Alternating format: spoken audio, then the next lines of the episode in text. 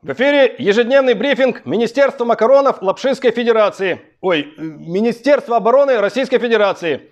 Хочу отметить, что на 183-й день нашей трехдневной спецоперации мы достигли небывалых успехов.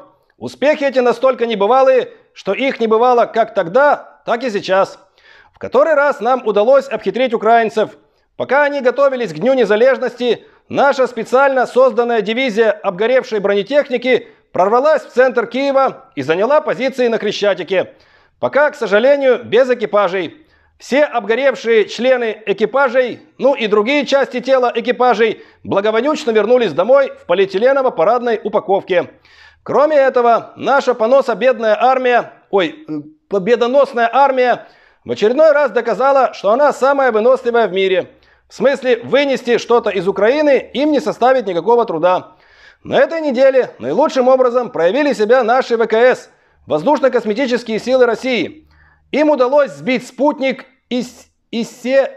Из... Исе... И, и, и, с какими-то непонятными американскими буквами, на которой украинцы собирали средства всей страной.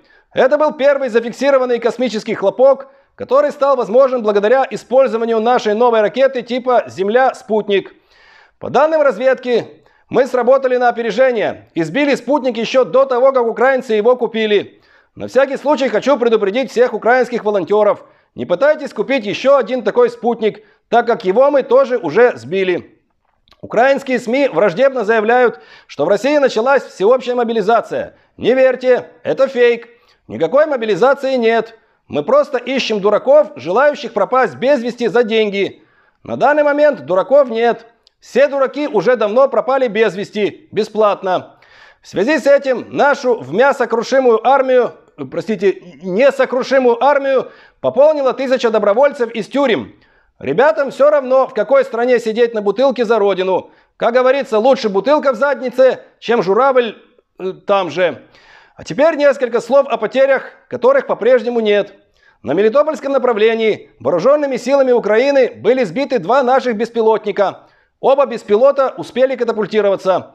Также украинская сторона заявляет о якобы сбитом российском вертолете К-52. Никакого сбития не было. Наш вертолет предусмотрительно разобрался прямо в воздухе на несколько горящих частей, чтобы его сложнее было сбить.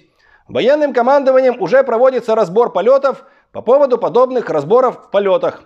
Кроме того, стало известно, что наше отрицательное контрнаступление под Бахмутом снова закончилось положительно – ВСУ положили до 500 наших военных. Продолжают наращивать свое отсутствие в акватории Черного моря наши военно-морские свиньи России, э, простите, силы России. Командование Черноморским флотом в Севастополе доложило, что им удалось сбить вражеский беспилотник с помощью обычной крыши своего здания. Так держать. Пока численность крыш в Севастополе больше, чем количество беспилотников, город под надежной защитой. Или как сейчас принято говорить на Украине, бавовно вопрос. Хочу также предупредить, что на стороне ВСУ воюют не только войска НАТО, но и силы природы. Так в Белгородской области, в районе села Тимоново, в результате жаркой погоды сработал эффект линзы и произошла детонация боеприпасов. Не знаю, кто придумал такую версию, но на всякий случай сниму свои очки от греха подальше, чтобы мои глаза тоже не сдетонировали.